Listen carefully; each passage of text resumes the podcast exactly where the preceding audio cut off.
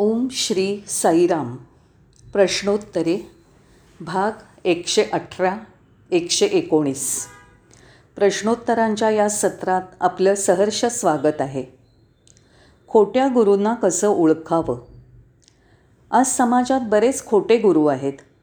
अशा अनेकांना माध्यमांनी उघडकीला आणलं आहे लोकांनीही त्यांना कडवट धडा शिकवला आहे तथापि देशभरात अजूनही असे तोतये अनेक आहेत. त्यांना कसं बरं ओळखावं? याबाबत माझे काही विचार आपल्यासमोर मांडू इच्छितो. एवढा खोटा गुरु फार तर तुमचं सुखदायक सांत्वन करील. तुमच्या समस्यांबद्दल सहानुभूती आणि चिंता व्यक्त करील. पण खरा गुरु हा अशा प्रकारे जुजबी सांत्वन करणारा नसतो. स्वामी स्वतःबद्दल नेहमी सांगत की ते आग आहेत. आग म्हणजे खरा गुरु हा आगीप्रमाणे असून तो हे पाहतो की तुमच्यामधील सर्व वासना पूर्णत जळून जातील आणि वाईट प्रवृत्ती नष्ट होतील. थोडक्यात खरा शिक्षक किंवा गुरु हा तुमच्या अशा स्वतः ऐशारामाचं स्रोत नसून तुमच्यामधील दुष्ट प्रवृत्तींना जाळून टाकणाऱ्या आगीप्रमाणे आहे. भोंदू हा तुम्हाला काहीतरी अमिष देऊन आकर्षित करण्याचे प्रयत्न करतो. अशा मिळकतीमध्ये ज्ञान किंवा उपदेश इत्यादी असला तरी मुख्य उद्देश फक्त तुम्हाला आकर्षित करणं शिष्यगण गोळा करणं हाच असतो. खरा शिक्षक म्हणेल की त्याच्याजवळ तुम्हाला देण्यासारखं काही नाही. तुम्ही त्या गुरुला जर विचारलं की मला देण्यासारखं तुमच्याकडे काही नाही असं का सांगता? तर त्याचं उत्तर असेल तुला ज्याची गरज आहे ते तुझ्यामध्येच दडलेलं आहे आणि त्यावर कचरा साचलेला आहे. ओ असं जर असेल तर मग हा कचरा म्हणजे काय?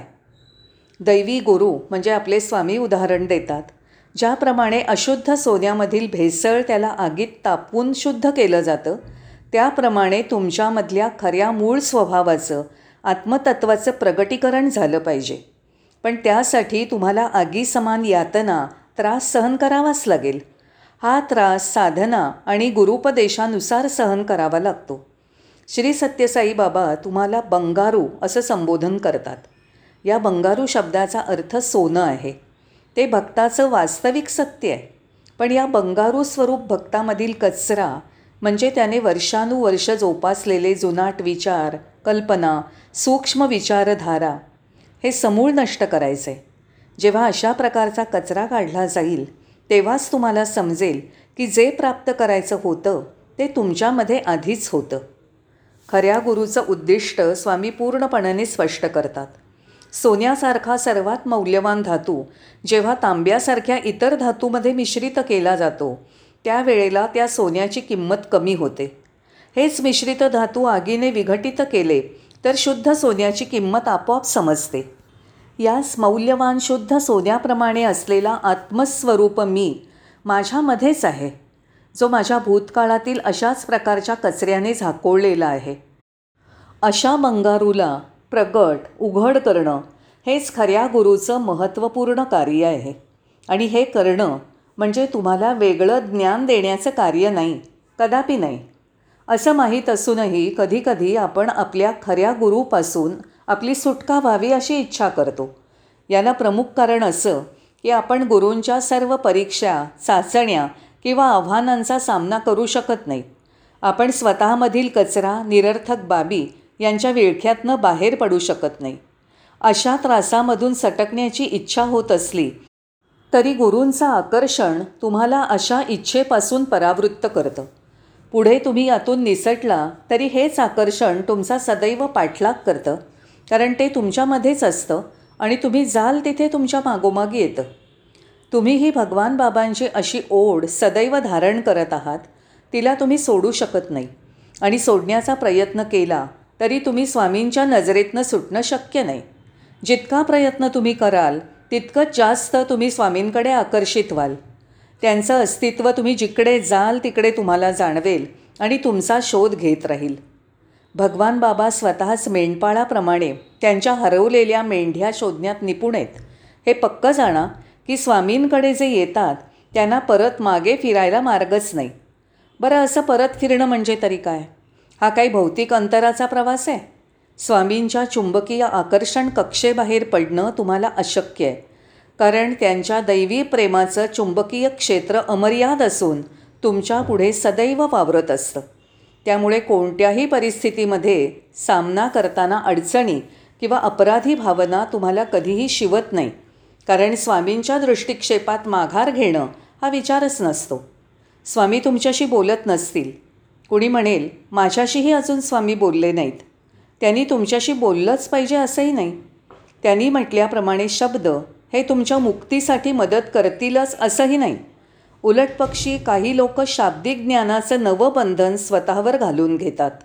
स्वामी अशा भौतिक संचयाला मनाची सवय म्हणतात.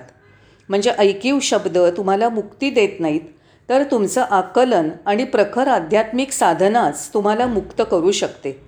हे साधकाने ध्यानी घेतलं पाहिजे. दुसरी मजेदार बाब स्वामी आपल्याला नेहमी सांगतात ती म्हणजे प्रेमाला प्रेम आणि हृदयाला हृदय यांचा परस्पर संबंध म्हणजेच आत्मा परमात्मा भक्त भगवान असा संबंध होय. परमात्मा हाच फक्त आत्मस्वरूप भक्ताला परिवर्तित करू शकतो म्हणजे भक्त आणि भगवान यांचं थेट संभाषण. हे हृदय ते ते हृदय आहे.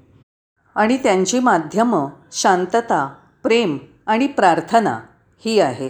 सारांश खरा गुरु हा तुमच्याकडून कशाचीही अपेक्षा करत नाही. तो तुमची विद्वत्ता संपत्ती किंवा शक्ती सामर्थ्य यांचं मूल्यमापन करीत नसतो. त्याला फक्त तुमच्या परिवर्तनाची अपेक्षा असते. या उलट खोटा गुरु तुमचा पैसा पद इत्यादीचा विचार करतो आणि तुम्हाला सर्वतोपरी खुश करण्याचा प्रयत्न करतो. पण खरा गुरु तुम्हाला अशा प्रकारचा भौतिक आनंद कदापि देणार नाही. तो म्हणतो की तुम्ही आणि मी एक आहोत. म्हणूनच म्हटलं आहे गुरुदेवो महेश्वर गुरु साक्षात परब्रह्म. या श्लोकाचा अर्थ परब्रह्म हे सार्वभौम असून स्वतःच गुरु आहेत. मग तुमच्याकडून त्यांना काय हवं? काहीच नाही. त्या परमात्म्याला तुमच्या परिवर्तनाची आस आहे. म्हणून तुमच्यामध्ये साचलेल्या भौतिक बंधनात्मक कचऱ्यापासूनची मुक्तता त्याला करायचे. तेव्हाच तुम्हाला तुमच्या चमकत असलेल्या आत्मस्वरूपाची ओळख होईल. या विषयाबाबत अजून बरेच मुद्दे आहेत.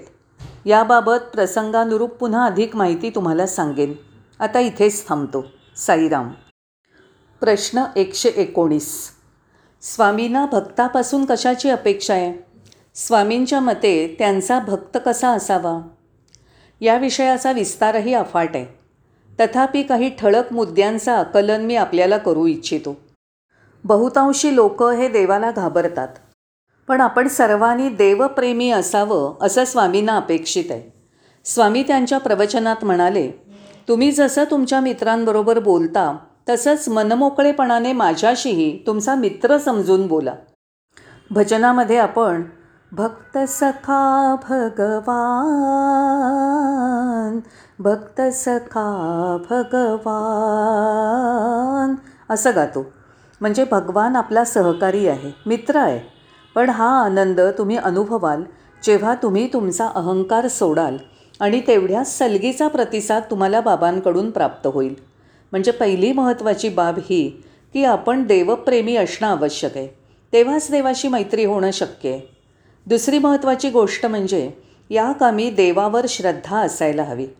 याबाबत मी मागील प्रवचनात श्रद्धा आणि विश्वास यातला फरक स्पष्ट केला आहे तो इथे मी एका वाक्यात सांगेन की श्रद्धा म्हणजे अढळ विश्वास. असा विश्वास का असावा? या श्रद्धेमुळे बाबा तुम्हाला अशा एका वेगळ्या दिशेने नेतात की जी तुम्हाला माहिती नाही. कारण श्रद्धेमुळे तुम्ही बाबा नेतील त्या दिशेने जाता की ती दिशा मग कुठलीही असो. आपल्याला ही दिशा माहीत नसते कारण आपण त्या दिशेने कधी गेलेलेच नसतो. म्हणून आपल्याला स्वामी नेतील त्या मार्गाने काटेकोरपणे जाणं आवश्यक असतं. या मार्गक्रमात भगवान अशा काही बाबी दाखवतील की त्याची तुम्हाला कल्पनाही करता येणार नाही. होय ते आपल्या कल्पनेपलीकडचं आहे. प्रभू श्रीरामांची अंगठी साध्वी सीतामाईची अंगठी आणि चोडामणी आणि अशाच काही अनमोल बाबींचं स्वामींनी भौतिकीकरण केलं ज्याची तुम्ही कल्पनाही करू शकणार नाही. यासाठी त्यांना अनुसरताना आपली त्यांच्यावर संपूर्ण श्रद्धा असणं आवश्यक आहे ज्याची आपण कधी कल्पनाही केली नाही किंवा स्वप्नातही पाहिलं नाही. कारण आपण त्या दिशेने कधी गेलोच नाही. स्वामींच्या सान्निध्यामधील अनुभव ज्ञान हा तुमच्या आयुष्यातील अनमोल ठेवा आहे. स्वामींचं प्रेम आपल्या आयुष्यापेक्षाही अनमोल आहे. मग ओघाने तुम्ही म्हणाल की प्रेमाशिवाय जगण्याऐवजी प्रेमासह मरणं श्रेष्ठ आहे. प्रेमासहित हसत हसत मरणं हे प्रेमाशिवाय जगण्यापेक्षा श्रेष्ठ आहे. स्वर्गात प्रेमाविना जगण्यापेक्षा नरकात प्रेमाने जगणं श्रेयस्कर आहे. प्रेम ही जीवनातली अतिशय महत्त्वाची बाब आहे. गुरुप्रती प्रेम हे निस्वार्थ निरपेक्ष असायला हवं. यावरून आपल्याला हे कळतं की सर्व प्रकारच्या इच्छा या निरर्थक आहेत. त्यापेक्षा बहुमोल अनुभवज्ञानाची अपेक्षा करणं हितावह आहे. यामध्ये आपल्याला स्वामी घेत असलेल्या परीक्षा पास होण्याची तयारी करावी लागते. याबाबत ही मी पूर्वी बोललो आहे कधीकधी अशा परीक्षा फारच कडक असतात पण सर्जिकल ऑपरेशनसारख्या असतात. आपण जेव्हा ह्या ऑपरेशनसाठी तयार असतो तेव्हा सर्जनवर म्हणजे स्वामींवर श्रद्धा हवी. ते दैवी सर्जन आहेत. हा दृढ विश्वास हवा. दैवप्रीती पापभीतीने हे शक्य आहे. या परीक्षा आपल्याला निद्रेतनं जागृत करतात. ही जागृती आपल्यामधील मूळ स्वभावाची आठवण करून देते ज्याचा आपल्याला विसर पडलेला असतो. मग आपण अंतर्मुख होऊन स्वामी घेत असलेल्या परीक्षेच्या निकालाबाबत शोध घेतो. या प्रक्रियेमध्ये स्वामींवरील आपल्या श्रद्धेचं महत्त्व पटतं. कधीकधी आपण स्वतःला प्रखरतेने विचारतो की स्वामींप्रती असलेल्या तुमच्या श्रद्धेचा तुम्हाला स्वतःला संशय असतो. तुम्ही असे प्रश्न विचारा किंवा विचारू नका. तुम्हाला त्याचं उत्तर मिळो किंवा न मिळो. तुम्ही तुमची श्रद्धा टिकवता. जेव्हा तुम्हाला स्वामी विचारतात की तुम्ही कधी आलात? तेव्हा तुम्ही अंतर्मुख होऊन ताबडतोब तुम्हाला स्वतःलाच विचारता की स्वामींना हे माहीत नाही का की मी इथे कधी आलो? स्वामी जेव्हा उपकुलगुरू गोकाक यांच्या रूममध्ये जाऊन विचारतात गोकाक तुमचं रेझर कुठं आहे? तेव्हा आपण स्वतःलाच विचारतो हे काय? स्वामी अशा प्रकारचे प्रश्न विचारतात. ते का विचारतात? म्हणून जेव्हा श्रद्धा प्रश्नचिन्ह बनते तेव्हा तुमचा स्वामींवरील विश्वास कायम राहतो का?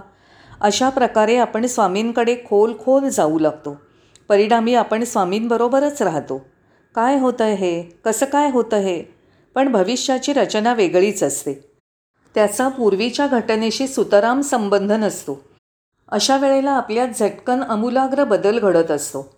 आपल्यात चांगली समज येते आपला दृष्टिकोन आयुष्याला योग्य ते वळण लावत असतो. आज तागायत आपण पैसे कमवून आपलीच देखभाल करण्यात वेळ खर्च करत होतो. या नवीन दृष्टिकोनामुळे आपलं जीवन प्रगतिशील मार्गाने चालू लागतं हाच फायदा स्वामींच्या सान्निध्याचा होत असतो. स्वामींच्या सहवासात सखोल जाताना आपण आपल्या ज्ञानाशी तडजोड करत नाही. थोडक्यात तुम्ही कोण आहात ते विसरता. तुमचं वेगळं पण लोप पावतं. तुमचा अहंकार गळून जातो. तुमची व्याख्या बदलून जाते. हेच स्वामींना अपेक्षित आहे. स्वामींच्या सहवासात बरंच काही घडून येतं. याला तुम्ही स्वामींबरोबर राहणं म्हणजे शिक्षण आहे असं म्हणता तर माझ्या मते हे फक्त भौतिकदृष्ट्या राहणं नव्हे तर त्यांचे विचार त्यांचं ध्यान त्यांच्या लीलांचं गायन सेवा कार्यातला सहभाग इत्यादी सर्व काहींमुळे तुमच्या स्वामींबाबतच्या विचारात वृद्धी होऊन त्यांच्या राहत्या जीवनाचं आध्यात्मिक आकलन तुमच्या आयुष्याला दिशा दाखवतं. यात कसलीही शंका नाही आहे तुमची मजल ही स्वतःचा अहंकार सोडण्याची जोखीम पत्करेल. आणि परिणामत चोहोबाजूने तुमच्याप्रती स्वामींच्या कृपेचा वर्षाव होत राहील. किती आश्चर्यकारक देखावा असेल तो. यासाठी तुम्हाला भगवंताप्रती तुमचं सखोल प्रेम अर्पण करावं लागेल. तरच आदर्श भक्तांच्या रांगेत तुमची वर्णी लागेल. आपल्याला इथे स्वामींच्या विचारात आणि प्रार्थनेत राहायचं आहे मग आपण अधिक सामर्थ्यवान बनतो. अशा अवस्थेत आपले सर्व संशय नष्ट होतात. स्वामींच्या प्रती श्रद्धा वृद्धिंगत होते. संशय हे कचऱ्याप्रमाणे आहेत. ते आपल्या मूळ स्वभावाला वेष्टित करतात. ते निरर्थक असून क्रोधाला कारणीभूत होतात. हेच क्रोध आगीतील धुराप्रमाणे आपल्या आत्मस्वरूपाला झाकोळतात. स्वामींच्या सहवासात सर्व संशय आणि क्रोध भावना नष्ट होतात. बाबांच्या संपर्कात आपण सूर्यफुलाप्रमाणे उघडपणे राहिलं पाहिजे. तसंच मुस्लिम नमाज प्रार्थना मक्केच्या दिशेने करतात. याप्रमाणे आपलीही प्रार्थना स्वामींच्या प्रती केंद्रित करून अर्पण केली पाहिजे. जर आपण याचं पालन केलं नाही तर आपण अज्ञान अंधारात राहू आणि आपल्या मूळ स्वभावाच्या प्रकाश स्वरूपाचं दर्शन ज्ञान आपल्याला होणार नाही. जीवनामध्ये आपल्याला फक्त कसं बनायचं आहे आणि काय जाणायचं आहे एवढंच माहिती आहे म्हणजे आपण नेहमी शोधत आणि पाहत राहतो. पण जे माहीत करायचं आहे जाणायचं आहे ते शोधण्यात नाही आहे न शोधण्यात आहे. कारण शोध म्हणजे एखादी गोष्ट पाहणं जे सापडत नाही. पण जर ते अस्तित्व तुमच्यामध्ये अगोदरच असेल तर तुम्ही काय शोधणार? अशा प्रकारचा शोध निरर्थक आहे. म्हणजे आपल्याला शोध न घेण्याचा मार्गच माहिती नाही आणि आपल्याला तो मार्ग शोधण्याची गरजही नाही कारण तिथे अगोदरच आपण आहोत. म्हणून ते न मिळवण्याचा मार्ग ते न शोधण्याचा मार्ग ही दोन्ही लक्ष फक्त भगवंताच्या सान्निध्यातच आपल्याला अनुभवायला येतील. हे म्हणजे ते भगवंताचं अस्तित्व ते अगोदरच तिथे आहे. ज्याला आपण सर्वजण बहुधा जरी डावलत असलो किंवा अंतःकरणात पाहायला टाळत असलो तरी आपण अशा बाबी नेहमीच गृहीत धरत असतो. सारांश भगवंताच्या सहवासात राहणं कधीकधी एक प्रकारचं आव्हानच असतं. विशेषत जेव्हा तुम्ही हताश होता आणि तुम्हाला पळून जावं असं वाटतं कारण इच्छा पूर्ण होत नाहीत. हेही एका दृष्टीने चुकीचं वाटतं कारण तुम्हाला तुमच्या इच्छांबाबत संपूर्ण माहिती नसते. तुम्ही हे जाणा की तुमची इच्छाच निरर्थक आहे. तुमची ही इच्छापूर्ती हितावह नसेलही आणि तुम्हाला काय माहीत की तुमची इच्छा चांगली आहे का नाही? भक्तांचं निरीच्छकरण ही स्वामींची एकच इच्छा असते. तुमची अपेक्षा असते की स्वामींनी हे करावं ते करावं. आपण स्वामींना हुकूम करणारे कोण आहात? तुमच्याच विचारानुरूप स्वामींनी सर्व काही करावं अशी अपेक्षा का बाळगता? म्हणजे तुमची अपेक्षा स्वामी कधीच पूर्ण करीत नाहीत. ते तुमच्या इच्छा कधीच पूर्ण करत नाहीत. म्हणजे तुमच्या स्वामींच्या बाबतीत सर्व कल्पना धुळीला मिळतात. अशा प्रकारची आव्हानं तुमच्या मते स्वामींच्या सहवासात तुम्हाला पेलावी लागतात. पण जे धाडसी असतात ते त्यांच्या सहवासात टिकून राहतात आणि अंती परिवर्तित होतात. म्हणून तुमचा धीर कधी सोडू नका कधीही पळून जाऊ नका कधीही निसटून जाऊ नका. तुमचा विचार सदैव स्वामींवर ठेवा. त्यांचंच ध्यान करत राहा. त्यांच्या महिमांचं गायन करा. हेच तुमच्या जीवनाच्या पूर्ततेचं आणि मुक्तीचं साधन होय.